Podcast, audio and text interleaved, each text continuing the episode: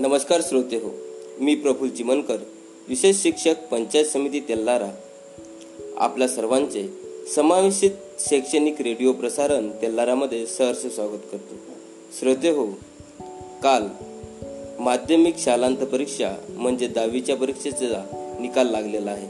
यामध्ये उत्तीर्ण झालेल्या सर्व विद्यार्थ्यांना समावेशित टीम तेल्लारा अंतर्गत सर्वांचे मी अभिनंदन करतो. व पुढील वाटचालीकरिता शुभेच्छा देतो. श्रोते हो जे विद्यार्थी अयशस्वी झाले त्यांनी खचून न जाता त्यांनी सर्वप्रथम हे लक्षात ठेवावे की अपयश ही यशाची पहिली पायरी आहे आणि सातत्य ठेवून त्यांनी यशाच्या मार्ग मार्गाने चालायचे. यश प्राप्त करायचे असेल तर ध्येय आणि सातत्य हे महत्त्वाचे. जर आपण आपल्या जीवनामध्ये स यशस्वी होण्याकरिता प्रयत्न कराल तर तुम्ही नक्कीच यशस्वी व्हाल ही आमची तुम्हाला सर्वांना ग्वाही देतो. समावेशित शिक्षणाअंतर्गत हिवळखेड केंद्राअंतर्गत जिल्हा परिषद महात्मा गांधी विद्यालय यामधील समावेशित शिक्षणाअंतर्गत शिक्षण घेत असलेले दृश्य अध्ययन शैलीचे विद्यार्थी व बहु अध्ययन शैलीचा विद्यार्थी या विद्यार्थ्यांनी भरारी घेतली आहे. यांनी चांगल्या प्रकारे यश प्राप्त केले आहे. त्या विद्यार्थ्यांचे नाव असे आहे? शंकर शालिकराम दहीकर श शकलीन अली अमन अली या विद्यार्थ्यांनी आपले दहावीचे यश संपादन केले आहे. या दोघांना सुद्धा पुढील वाटचालीकरिता आमच्या टीमतर्फे त्यांना शुभेच्छा देतो. बालमित्रांनो यानंतर ऐकूया सुविचार आणि दिनविशेष. बालमित्रांनो आज दिनांक तीस जुलै दोन हजार वीस वार गुरुवार. आजचा सुविचार आणि दिनविशेष घेऊन येत आहेत कुमारी सुषमा डोरले विशेष शिक्षिका पंचायत समिती बार्शी टाकडी काय श्रोते हो सुप्रभातम. तुम्ही ऐकत आहात समावेशी शैक्षणिक रेडिओ प्रसारण तेल्हारा. आज दिनांक तीस जुलै वार गुरुवार. आजचा सुविचार आहे निंदेला घाबरून आपलं ध्येय सोडू नका. कारण ध्येय साध्य होताच निंदा करणाऱ्यांची मतं बदलतात. विद्यार्थी बालमित्रांनो काहीही साध्य करण्यासाठी आपल्याला फक्त दोन गोष्टींची आवश्यकता असते. पहिले म्हणजे संकल्प आणि दुसरे कधीही न संपणारे धैर्य. तरीही जेव्हा आपले विचार संघर्षाच्या मार्गाने मोडण्यास सुरुवात करतात तेव्हा अशा वेळी एखाद्यास आवश्यक असते जो आपल्याला पुन्हा मागे पुन्हा उभे राहण्याची प्रेरणा देऊ शकते. तेव्हा निंदेला घाबरून आपले ध्येय सोडू नका. यानंतर ऐकूया विशेष घडामोडी दिनविशेषमध्ये. तीस जुलै दोन हजार एकमध्ये राजस्थानातील अलवर येथील राजेंद्र सिंह यांना रॅमन मॅगेसेस पुरस्कार जाहीर. छोटे बंधारे बांधून पाणी साठवण्याबाबत त्यांनी लोकसहभागातून मोठे कार्य केलेले आहे. दोन हजारमध्ये कोणत्याही प्रवासी वाहनातून एखादा प्रवासी अपघाताने खाली पडून त्याचा मृत्यू झाल्यास त्याबद्दल त्या वाहनचालकाला जबाबदार धरता येणार नाही असा सर्वोच्च न्यायालयाचा निकाल. तसेच दोन हजारमध्ये चंदन तस्कर विरप्पनने अभिनेते डॉक्टर राजकुमार यांचे अपहरण केले.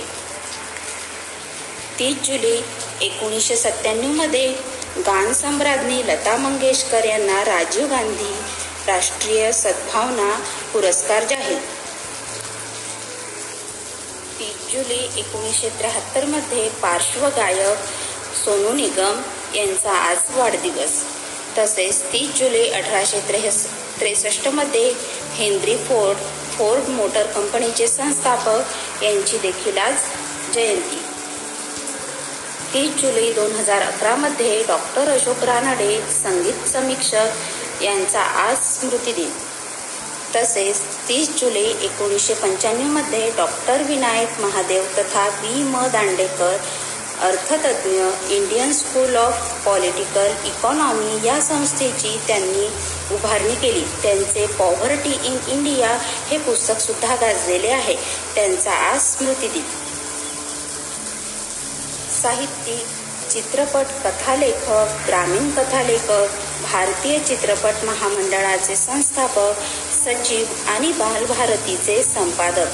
त्यांचे चोरा चोरामी बंदिले सागराचे पाणी सवाल बाजिंदा हे कथासंग्रह तसेच सरपंच इशारा घुंगरू फुलवंती बेईमान ललाट रेषा सून माझी सावित्री या कादंबऱ्या गाजलेल्या गाजलेले साहित्यिक म्हणजे शंकर पाटील यांची एकोणीसशे चौऱ्याण्णवमध्ये यांची पुण्यतिथी.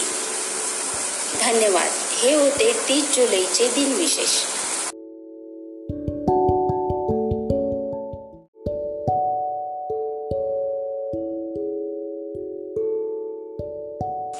बालमित्रांनो यानंतर ऐकूया.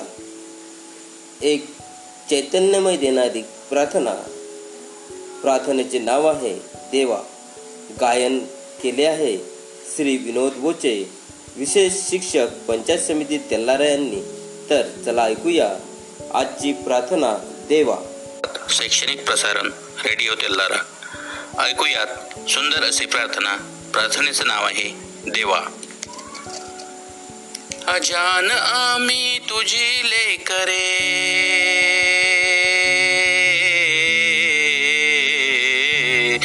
अजान आम्ही तुझी लेकरे तू सर्वांचा पिता. अजान आम्ही तुझी लेकरे तू सर्वांचा पिता. नेमाने तुझ नमितो गातो तुझ्या गुणांच्या कथा. नेमाने तुझ नमितो गातो तुझ्या गुणांच्या कथा. अजान आम्ही तुझी लेकरे सर्वांचा पिता. नेमाने तुझ नमितो गातो तुझ्या गुणांच्या कथा. सूरचंद्र हे तुझेच देवा. सूर्यचंद्र हे तुझेच देवा तुझीच गुरेवा सरे तुझी गुरेवा सरे. तुझीच शेती सांग सागर डोंगर फुले फळे पाखरे. तुझीच शेती सागर डोंगर फुले फळे पाखरे. अजाण आम्ही तुझी लेकरे तू सर्वांचा पिता. नेमाने तुझ नमितो गातो तुझ्या गुणांच्या कथा. नेमाने तुझ नमितो गातो तुझ्या गुणांच्या कथा. अनेक गावे तुला तुझ रे अनेक गावे तुला तुझ रे दाही दिशांना घर. करशी देवा सारखीच तू माया सगळ्यांवर. करशी देवा सारखीच तू माया सगळ्यांवर. अजान आम्ही तुझी लेकरे तू सर्वांचा पिता. नेमाने तुझ नमितो गातो तुझ्या तुझ्या गुणांच्या कथा. नेमाने तुझ नमितो गातो तुझ्या गुणांच्या कथा. खूप शिकावे काम करावे. खूप खूप शिकावे काम करावे प्रेम धरावे मणी प्रेम धरावे मणी. हौस एवढी पुरवी देवा हीच एक मागणी. हौस एवढी पुरवी देवा हीच एक मागणी. अजाण आम्ही तुझी लेकरे अजाण आम्ही तुझी लेकरे तू सर्वांचा पिता. नेमाने तुझ नमितो गातो. तुझ्या गुणांच्या कथा तुझ्या गुणांच्या कथा तुझ्या गुणांच्या कथा.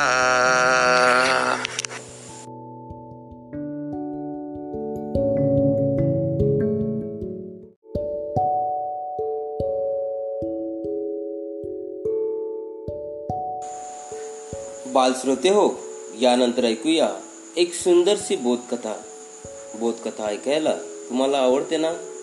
तुमची आजी आजोबा आता घरी असताना तुम्हाला बोधकथा किंवा कथा राजा राणीच्या कथा सांगत असतील.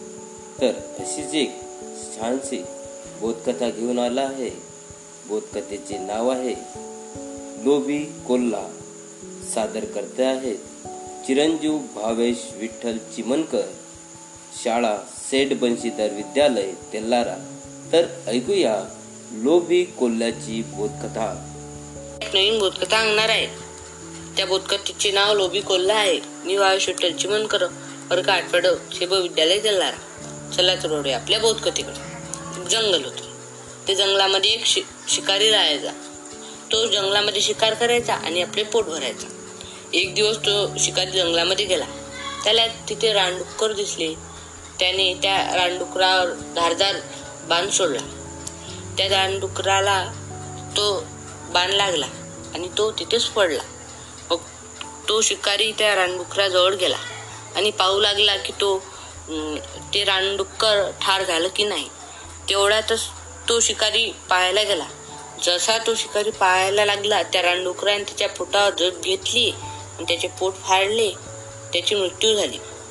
मग थोड्या वेळाने त्या बाण लागलेल्या रानडुकराची मृत्यू झाली.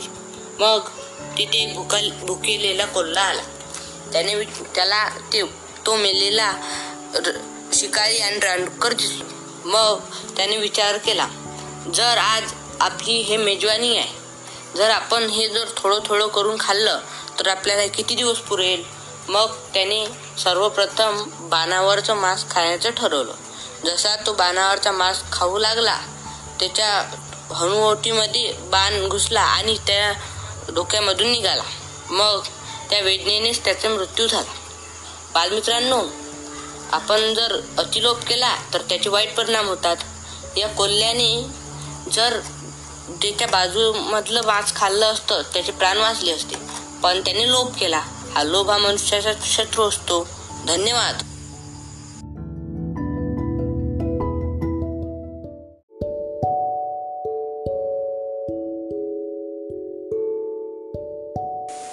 श्रोते हो यानंतर ऐकूया समावेशित शिक्षण सत्रामध्ये कुमारी सुषमा डोरले विशेष शिक्षिका पंचायत समिती बार्शी टाकडी यांचे मार्गदर्शन.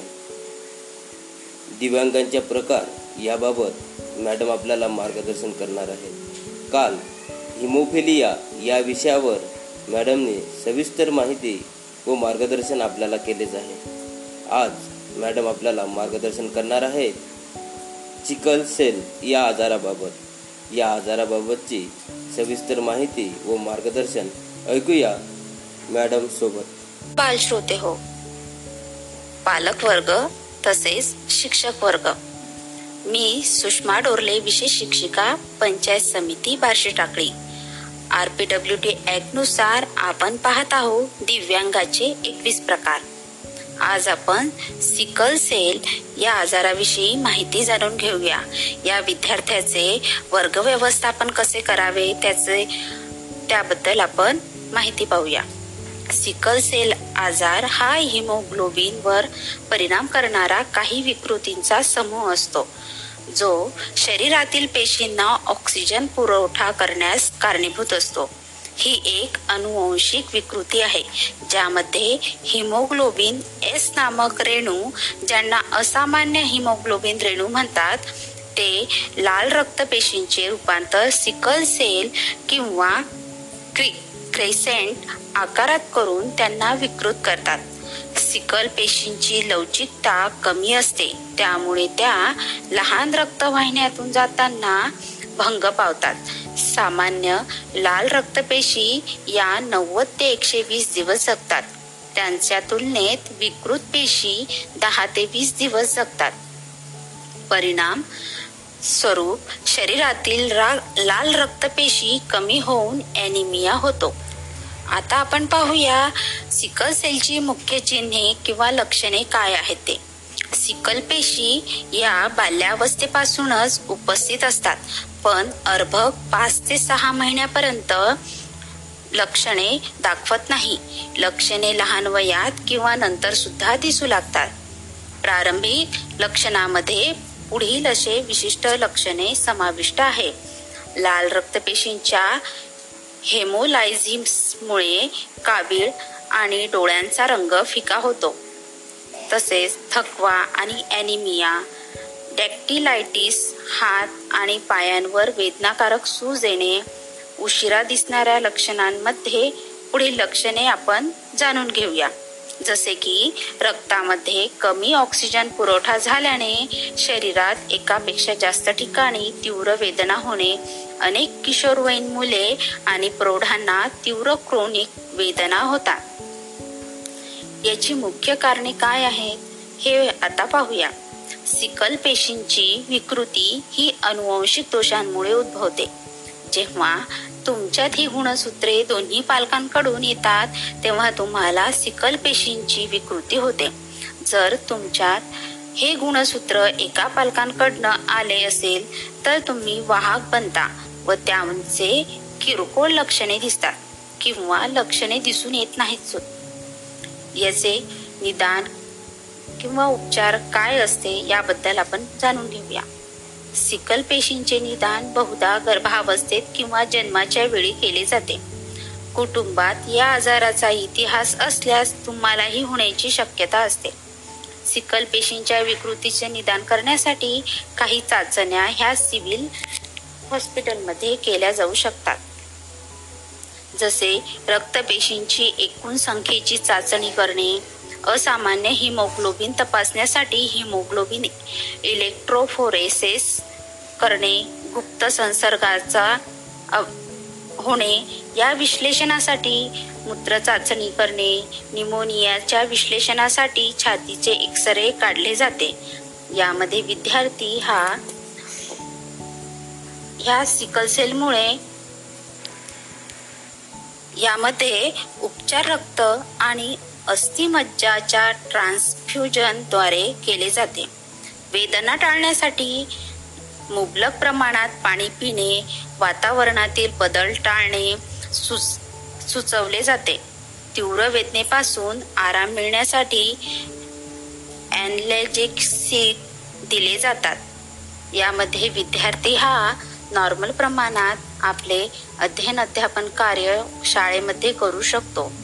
परंतु सिकलसेलमध्ये विद्यार्थी हा थोड्याफार प्रमाणात आपल्या अध्यापनाच्या कार्यामध्ये दुर्लक्षित होऊ नये यासाठी पालक वर्ग शिक्षक तसेच सवंगडी याने विद्यार्थ्याला अधिक सहकार्य करणे त्याच्या अध्यापनामध्ये येणाऱ्या अडचणी दूर करणे हे महत्त्वाचे आहे. बहुअध्ययन शैलीचा असलेला हा विद्यार्थी आपले सहकार्याने अधिक चांगल्या प्रकारे अध्ययन अध्यापनाचे कार्य हा करू शकेल.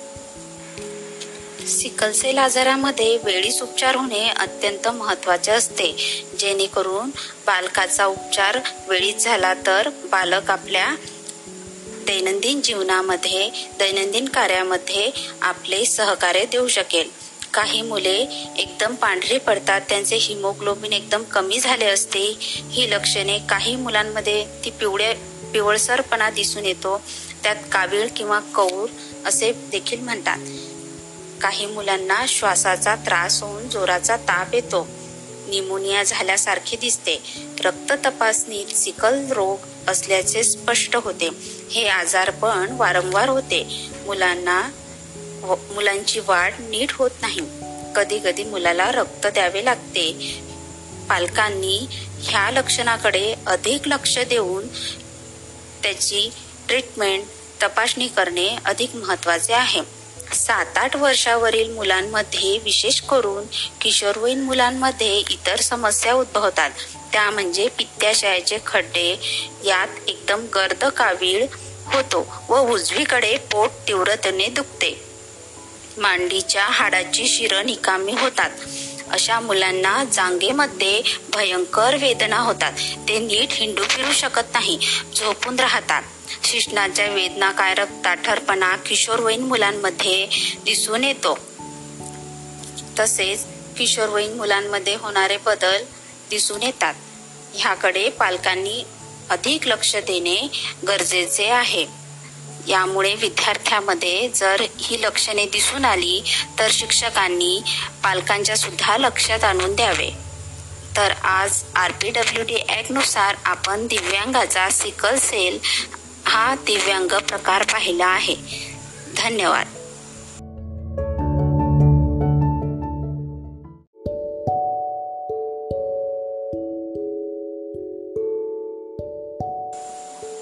श्रोते हो यानंतर ऐकूया. समावेशित शिक्षण सत्रामध्ये श्री विनोद वचे विशेष शिक्षक पंचायत समिती यांचे मार्गदर्शन. सरांनी आपल्याला विविध घटकांवर मार्गदर्शन केले आहे. यामध्ये वर्तन कार्यक्रम तसेच विद्यार्थ्यांना वर्ग अध्ययन अध्यापनामध्ये येत असलेल्या आव्हानांबाबत त्याचप्रमाणे अध्ययन कशा प्रकारे करावे या या दोन भागामध्ये सरांनी आपल्याला मार्गदर्शन केले आहे. आज सर अध्ययन भाग तीन याबाबत आपल्याला मार्गदर्शन करणार आहेत. तर ऐकूया सरांचे मार्गदर्शन. आपण ऐकत आहात शैक्षणिक प्रसारण रेडिओ तेल्लारा मी विनोद बोची विशेष शिक्षक. पंचायत समिती तेल्लारा कालच्या भागामध्ये आपण अभिसंधान आणि अभिजात अभिसंधानाबाबत माहिती पाहिली. अभिजात अभिसंधानाची वैशिष्ट्ये आपण पाहत आहोत. कालच्या भागामध्ये आपण पाच अभिसात अभिसंधानाची वैशिष्ट्ये पाहिली. पुढची वैशिष्ट्ये पाहूयात. सहा नंबरचं वैशिष्ट्य आहे मिथ्या अभिसंधान. अभिसंधान प्रयोगात मूल उद्दीपक व अन्य उद्दीपक काही प्रयत्न तरी जोडीने सादर केले गेले पाहिजे. तीव्र भावनिक अनुभवात एखादा प्रयत्न तरी घडायला हवा आणि नंतर अन्य उद्दीपकाशी दृढीकरण झाले तर त्याला अभिसंधान म्हणतो. असे कुठलेही न घडता अन्य उद्दीपक सादर केल्यानंतरही प्रतिक्रिया घडत असेल तर त्यास मिथ्या अभिसंधान असे म्हणतात. सात नंबरचं वैशिष्ट्य आहे उत्स्फूर्त पुनर्स्थापन. अभिजात अभिसंधानामध्ये नवीन प्रसंगी जुने वर्तन प्राप्त होते. हे अध्ययन दृढ करायचे असेल तर प्रबल या पैलूचा वापर आवश्यक ठरतो. असे झाले नाही तर हे अध्ययन विलोप पावते. परंतु कालांतराने पुन्हा जर जुना व नवीन प्रसंग एकत्र आणला तर उत्स्फूर्तपणे जुने वर्तन पुन्हा घडून येते आणि काही काळ ते कायम राहते. अभिसाद अभिजात अभिसंधानात यालाच उत्स्फूर्त पुनर्स्थापन असे म्हटले आहे. आता पाहूया आपण. इव्हेन पॅव्हलॉ यांनी पचनक्रियेसंबंधी कुत्र्यावर केलेल्या प्रयोग याबाबत माहिती. रशियन शरीरशास्त्रज्ञ इव्हॅन पॅव्हेलॉ यांनी अभिसंधान ही पद्धत मेंदूतील प्रतिक्रियांचा अभ्यास करताना शोधून काढली. पॅव्हेलॉला पचन संस्थेसंबंधी केलेल्या कामाबद्दल नोबेल पारितोषिक मिळाले. प्रयोगाच्या सुरुवातीस एका टेबलावर कुत्र्याला पट्ट्याने बांधून उभे केले. कुत्रा भुकेलेला होता. सुरुवातीस एका घंटेचा आवाज केला. त्या आवाजाला कान टवकारून कुत्र्याने मान हलविली व आवाजाच्या दिशेने पाहिले. तेव्हा लाडेचा एक थेंबही पडला नाही. काही वेळाने म्हणजेच पंधरा ते वीस सेकंदाने घंटीचा आवाज सुरू ठेवून एक मांसाचा तुकडा असलेली थाली कुत्र्याला दिसेल अशा पद्धतीने ठेवली व नंतर त्याला खाता येईल अशा पद्धतीने ठेवली. कुत्रा ते खाताना लाड्याचे थेंब सोडू लागला. ती थाळी लगेच परत घेण्यात येते. अशा प्रकारे एक प्रयत्न पूर्ण होतो. पुन्हा पुन्हा घंटीचा आवाज सुरू होतो. व दहा पंधरा सेकंदाने थाळी येते. ती कुत्र्यासमोर येताच लाळोत्पादन होते. अशा प्रकारे घंटीचा आवाज व मांसाची थाळी अशी उद्दीपकाची जोडी अनेक वेळा दिली जाते. तोंडाजवळ अन्न येताच लाळोत्पादन होणे ही नैसर्गिक प्रतिक्षिप्त क्रिया आहे.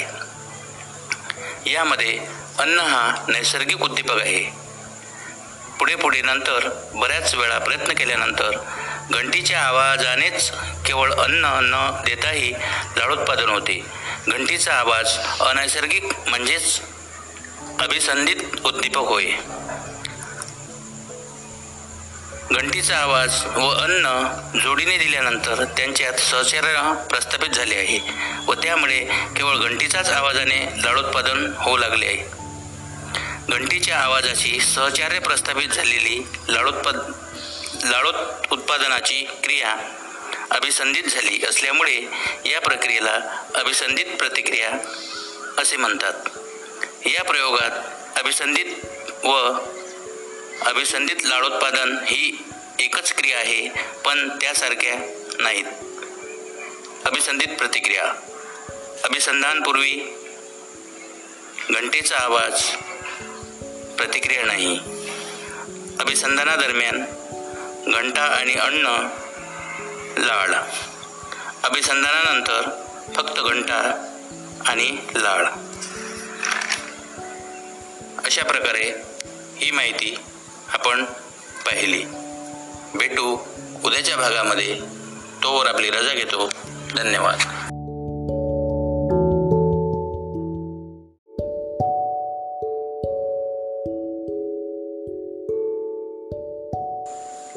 श्रोते हो. यानंतर ऐकूया. समावेशित शिक्षण सत्रामध्ये श्री शिवचरण अळणे विशेष शिक्षक पंचायत समिती तेल्लारा यांचे मार्गदर्शन. सर आज आपल्याला वैद्यकीयदृष्ट्या शारीरिक अक्षमता विद्यार्थ्यांबाबत मार्गदर्शन करणार आहे. तर जाणून घेऊया शारीरिक क्षमता विद्यार्थ्यांबाबत कोणत्या आव्हाने अध्ययन अध्यापनामध्ये येतात. ते कोणती? समग्र समावेशित शिक्षा अभियान अंतर्गत तेल्लारा रेडिओ प्रसारणमध्ये आपले सर्वांचे स्वागत आहे. माझं नाव शिवचरण अळणे पंचायत समिती तेल्लारा विशेष शिक्षक. तर आज आपण पाहूया शारीरिक अक्षमता असलेल्या विद्यार्थ्यांबाबत माहिती. चालणे संभाषण सूक्ष्मकारक कौशल्य नैसर्गिक क्रियांवर नियंत्रण हाताच्या हालचाली यासारख्या शारीरिक क्रिया पूर्णता अंशता न करता येणे म्हणजे शारीरिक अक्षमता होय. अशी अक्षमता जन्मता किंवा पुढील काळात अपघाताने जखम झाल्याने किंवा अन्य विकार झाल्याने असू शकते. बालकांमध्ये एक किंवा अधिक अक्षमता असू शकतात. अक्षमता दृश्य स्वरूपात उदाहरणार्थ हातापायातील अकार्यक्षमता किंवा न दिसणारी उदाहरणार्थ अपस्मार अशा स्वरूपात असू शकते. एकाच प्रकारची शारीरिक अक्षमता असलेल्या बालकांमध्येही वेगवेगळ्या क्षमता असू शकतात व त्यांना विविध प्रकारच्या मदतीची गरज असते. शारीरिक अक्षमता असणाऱ्या बालकांच्या वाचा संभाषण व भाषा संवेदन बोधात्मक विकास सामाजिक व भावनिक विकास दैनंदिन कृती स्वतःची काळजी घेणे इत्यादी गोष्टीवर परिणाम होऊ शकतो. जेव्हा बालकांमध्ये अनेक वेगवेगळ्या अक्षमता असतात तेव्हा ते बालक बहुविकलांग आहे असे म्हणतात. मेंदूचा पक्षाघात सेरेबल पॉल्सी मेंदूच्या पक्षाघातामुळे हालचाल करणे व तोल सांभाळणे याबाबत समस्या निर्माण होऊ शकतात.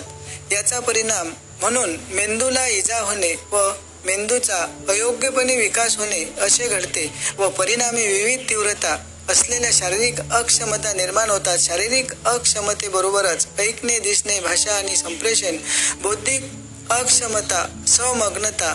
डिस्लिक्शिया सारख्या विशिष्ट अध्ययन अक्षमता असू शकतात. मेंदूचा पक्षघात असलेल्या काही मुलांना अपस्माराचाही त्रास होतो. मेंदूचा पक्षघात अनुवंशिक नाही तो रोग नाही व संसर्गजन्यही नाही. मेंदूच्या पक्षघातात वाढ होत नाही तो बराही होऊ शकत नाही. मात्र लवकर निदान व योग्य हस्तक्षेपण यामुळे कितीही तीव्रता असली तरी सुधारले सुधारणेला वाव असतो. चलन वलनविषयक अक्षमता व्यक्तीच्या विशिष्ट कृती ज्यात हालचाली स्वतःच्या किंवा वस्तू घेऊन ज्यामध्ये स्नायू अस्थिबंध किंवा आणि चेतासंस्था यांच्याशी निगडीत असते अशा न करता येणाऱ्या हालचाली म्हणजे चलन वलन विषयक अक्षमता होय. शारीरिक अक्षमता असलेल्या व्यक्तीच्या अक्षमतेचे मूल्यांकन अक्षमता मूल्यमापन व मूल्यांकन करणाऱ्या तज्ज्ञ व्यक्तीच्या गटातून करण्याची आवश्यकता असते. या गटांमध्ये अस्थि शल्य चिकित्सक भौतिक उपचार तज्ज्ञ व्यवसाय उपचार तज्ज्ञ प्रोथेटिस्ट किंवा आर्थोस्टिस्ट म्हणजे जन्मापासून नसलेले रोगात किंवा जखम झाल्याने गेलेले अवयव जे वैद्यकीय कारणांसाठी बदलावे लागतात. समाज कार्यकर्ते इत्यादी एकत्रितपणे काम करतात. प्रत्येकाच्या वैयक्तिक स्थितीनुसार योग्य ती दुरुस्ती करण्याचे उद्दिष्ट डोळ्यांसमोर ठेवून भौतिक उपचार तज्ज्ञ फिजिओथेरपिस्ट व व्यावसायिक उपचार तज्ज्ञ विशिष्ट व्यावसायिक उपक्रम मुद्दाम तयार करतात. प्रोथेस्टिस्ट व अर्थेस्टिस्ट सेवा देणारे प्रत्येक बालकाच्या वैयक्तिक गरजेप्रमाणे योग्य शारीरिक अवस्थेसाठी आणि कृतीसाठी मदत करणारे साहित्य उपकरणे विकसित करतात. तर ही झाली शारीरिक अक्षमता असलेल्या विद्यार्थ्यांबाबत माहिती. धन्यवाद.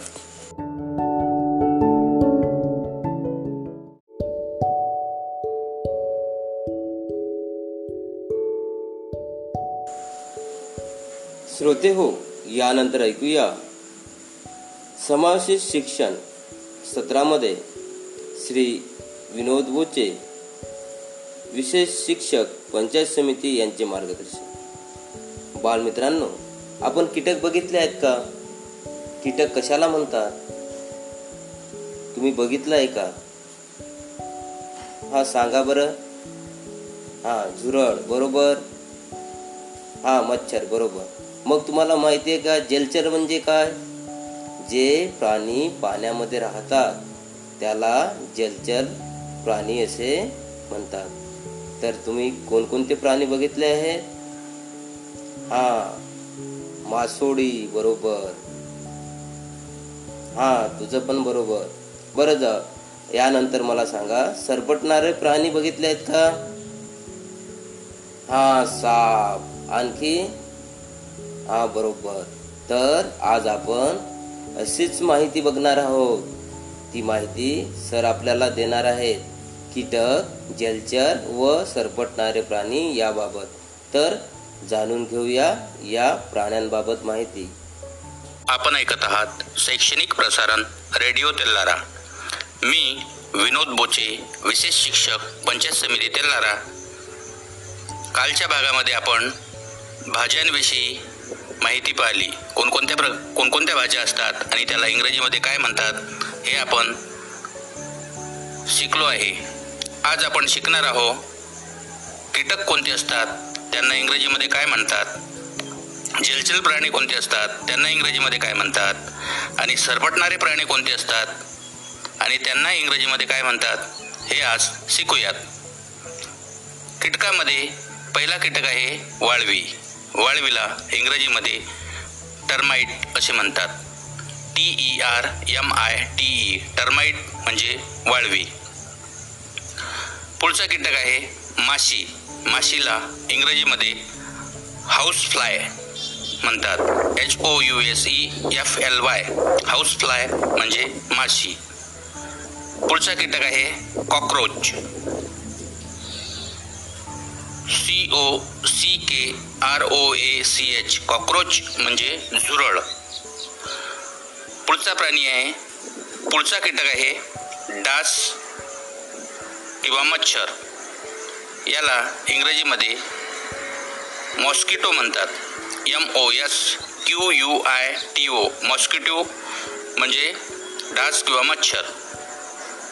पुढचा कीटक आहे किडा. किड्याला इंग्रजीमध्ये म्हणतात beetle B double E T L E beetle म्हणजे किडा. पुढचा कीटक आहे सोनकिडा सोनकिड्याला इंग्रजीमध्ये लेडी बर्ड म्हणतात. L A D Y B I R D lady bird म्हणजे सोनकिडा. पुढचा कीटक आहे सुरवंट. सुरवंटाला इंग्रजीमध्ये कॅटरपिलर म्हणतात. C A T E R P I double L A R caterpillar म्हणजे सुरवंट. पुढचा कीटक आहे मधमाशी. मधमाशीला इंग्रजीमध्ये म्हणतात बी बी डबल ई बी म्हणजे मधमाशी.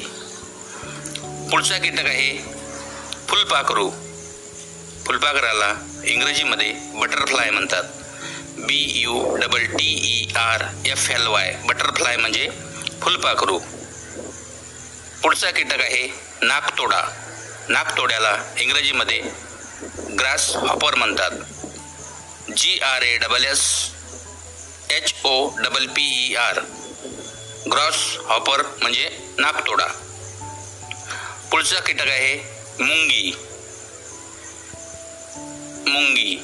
मुंगीला इंग्रजीमध्ये अँट म्हणतात. ए एन टी अँट म्हणजे मुंगी. पुढचा कीटक आहे टोळ. टोळला इंग्रजीमध्ये लोकस्ट म्हणतात. L O C U S T locust म्हणजे टोळ. पुढचा आहे कोळी. कोळीला इंग्रजीमध्ये स्पायडर म्हणतात.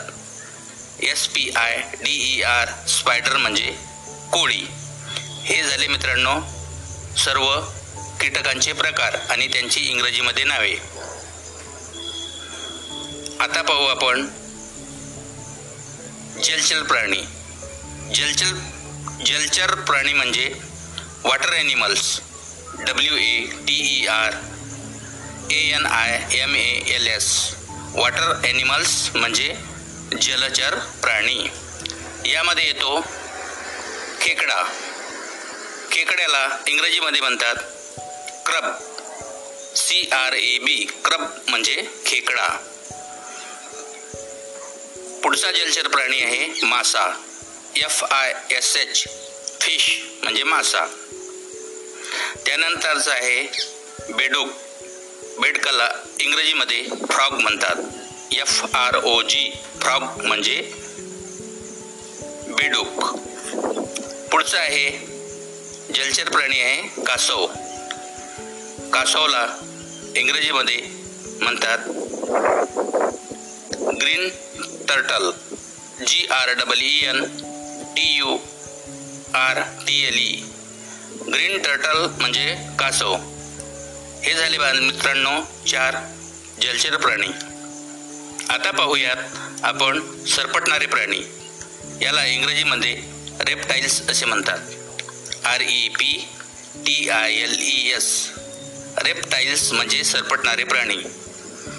आता सरपटणारे प्राणी कोणकोणते आहेत ते आपण पाहू आणि त्यांची इंग्रजीमध्ये नावे पाहू.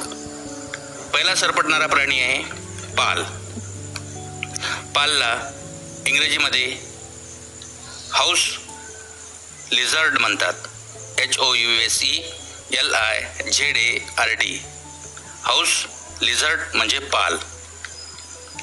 पुढचा सरपटणारा प्राणी आहे सरडा. सरडाला इंग्रजीमध्ये म्हणतात lizard. L I Z A R D lizard म्हणजे सरडा. पुढचा सर सरपटणारा प्राणी आहे कासव कासवाला इंग्रजीमध्ये टॉर्टस म्हणतात. T O R T O I S E tortoise म्हणजे कासव. पुढचं आहे गोगलगाय. गोगलगायला इंग्रजीमध्ये स्नेल म्हणतात. S N A I L snail म्हणजे गोगलगाय. पुढचा सरपटणारा प्राणी आहे नाग. नागाला इंग्रजीमध्ये कोबरा म्हणतात. C O B R A cobra म्हणजे नाग. पुढचा सरपटणारा प्राणी आहे मगर. मगरला इंग्रजीमध्ये क्रॉकडाईल म्हणतात. C R O C O D I L E crocodile म्हणजे मगर. आणि शेवटचा सरपटणारा प्राणी आहे फुरसे. याला इंग्रजीमध्ये रॅटल स्नेक असे म्हणतात. R A double T L E S N A K E rattle snake म्हणजे फुरगे. अशा प्रकारे आपण आज कीटक जलचर प्राणी आणि सरपटणारे प्राणी याबाबत माहिती पाहिली. त्यांना मराठीत मराठीतले नाव आणि त्यांना इंग्रजीत काय म्हणतात हे स्पेलिंगसहित आपण आज पाहिले. आज इथेच थांबतो. भेटूया उद्याच्या भागात. धन्यवाद.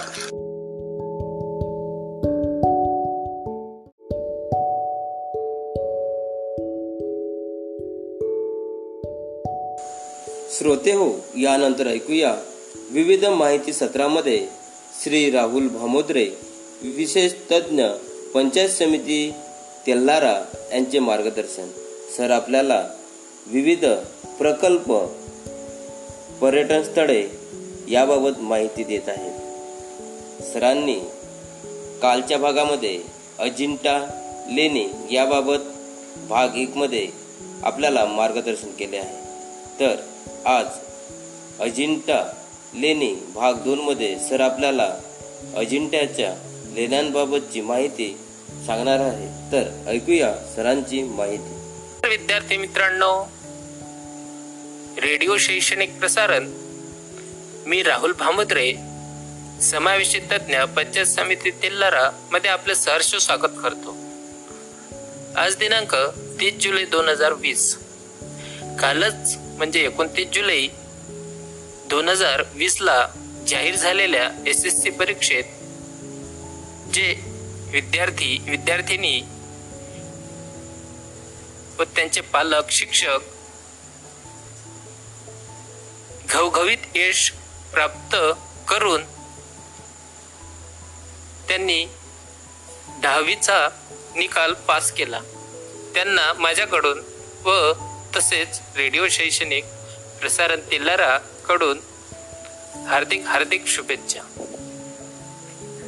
मित्रांनो आज आपण औरंगाबाद जिल्ह्यातील काल बघितलेला अजिंठा लेणी याबाबत आपण माहिती पुढे घेऊया.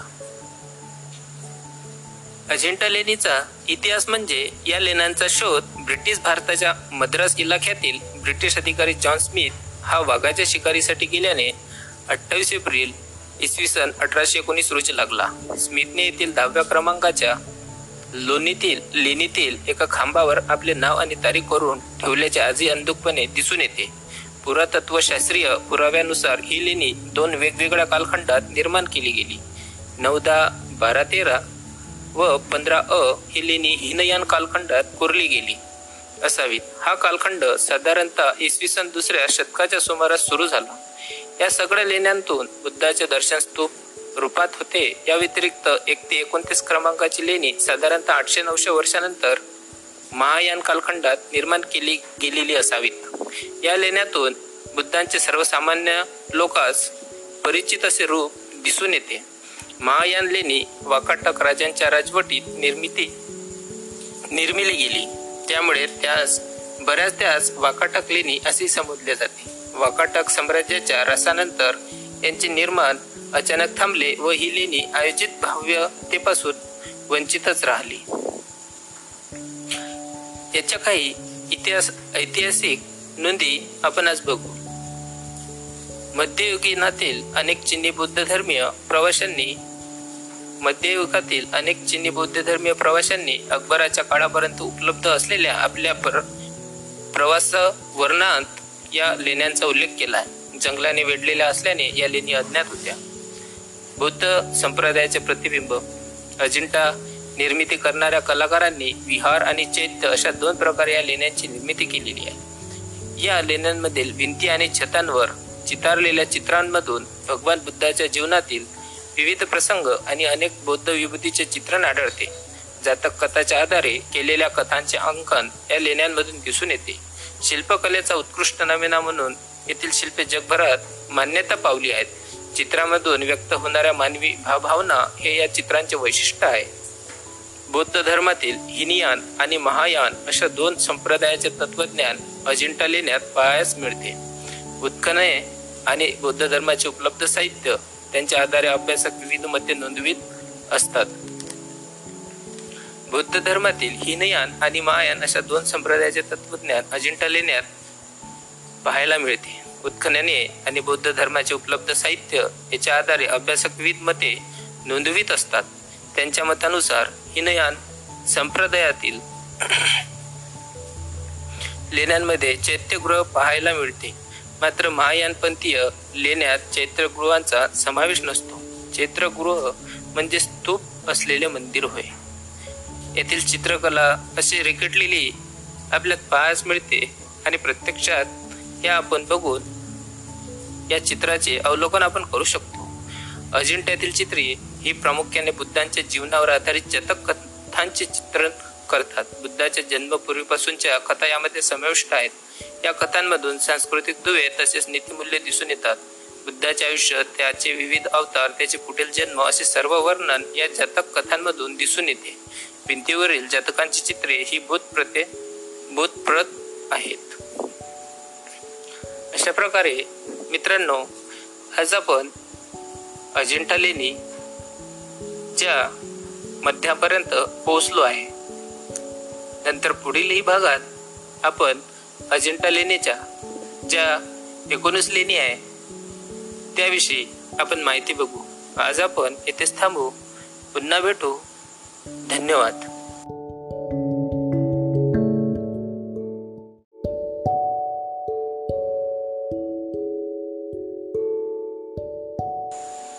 बाल श्रोते हो यानंतर ऐकूया एक सुंदरसे मराठी गीत. मराठी गीत गायन केले आहे.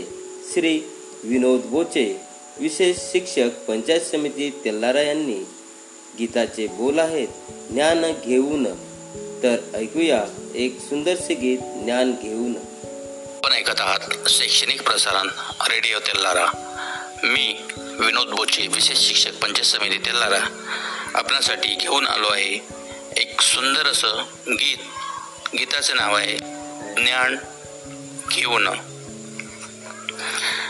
तुमच्या शाळेमध्ये असावा तुमचा मान. तुमच्या शाळेमध्ये असावा तुमचा मान. ज्ञान घेऊन सुखी करा जीवन. ज्ञान घेऊन सुखी करा जीवन. तुमच्या शाळेमध्ये असावा तुमचा मान.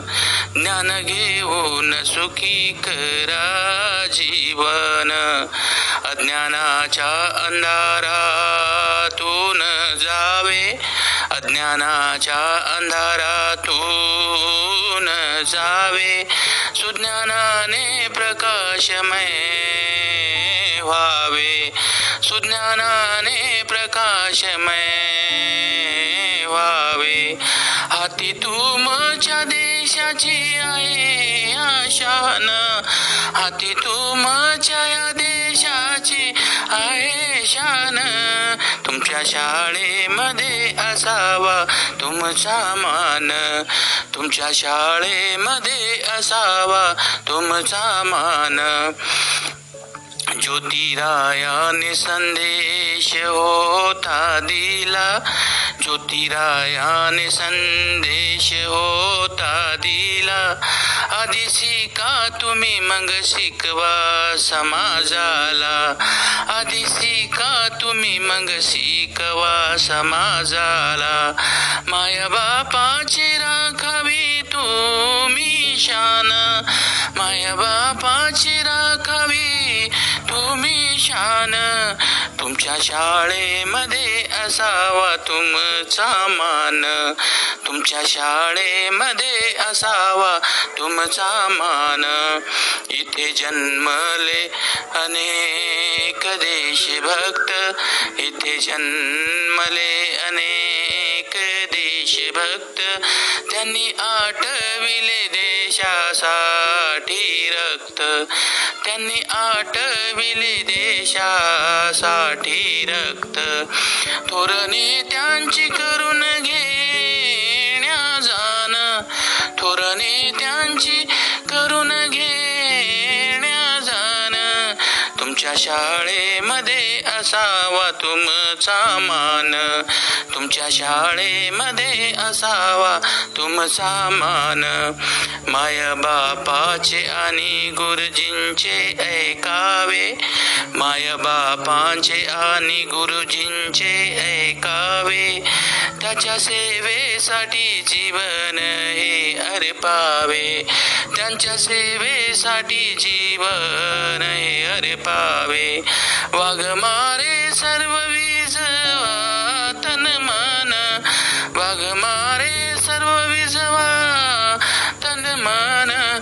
तुमच्या शाळे असावा तुमचा मान.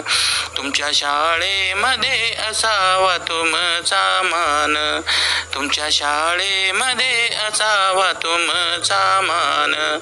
ज्ञान घेऊन सुखी करा जीवन. ज्ञान घेऊन सुखी करा जीवन. ज्ञान घेऊन सुखी करा जीवन. धन्यवाद.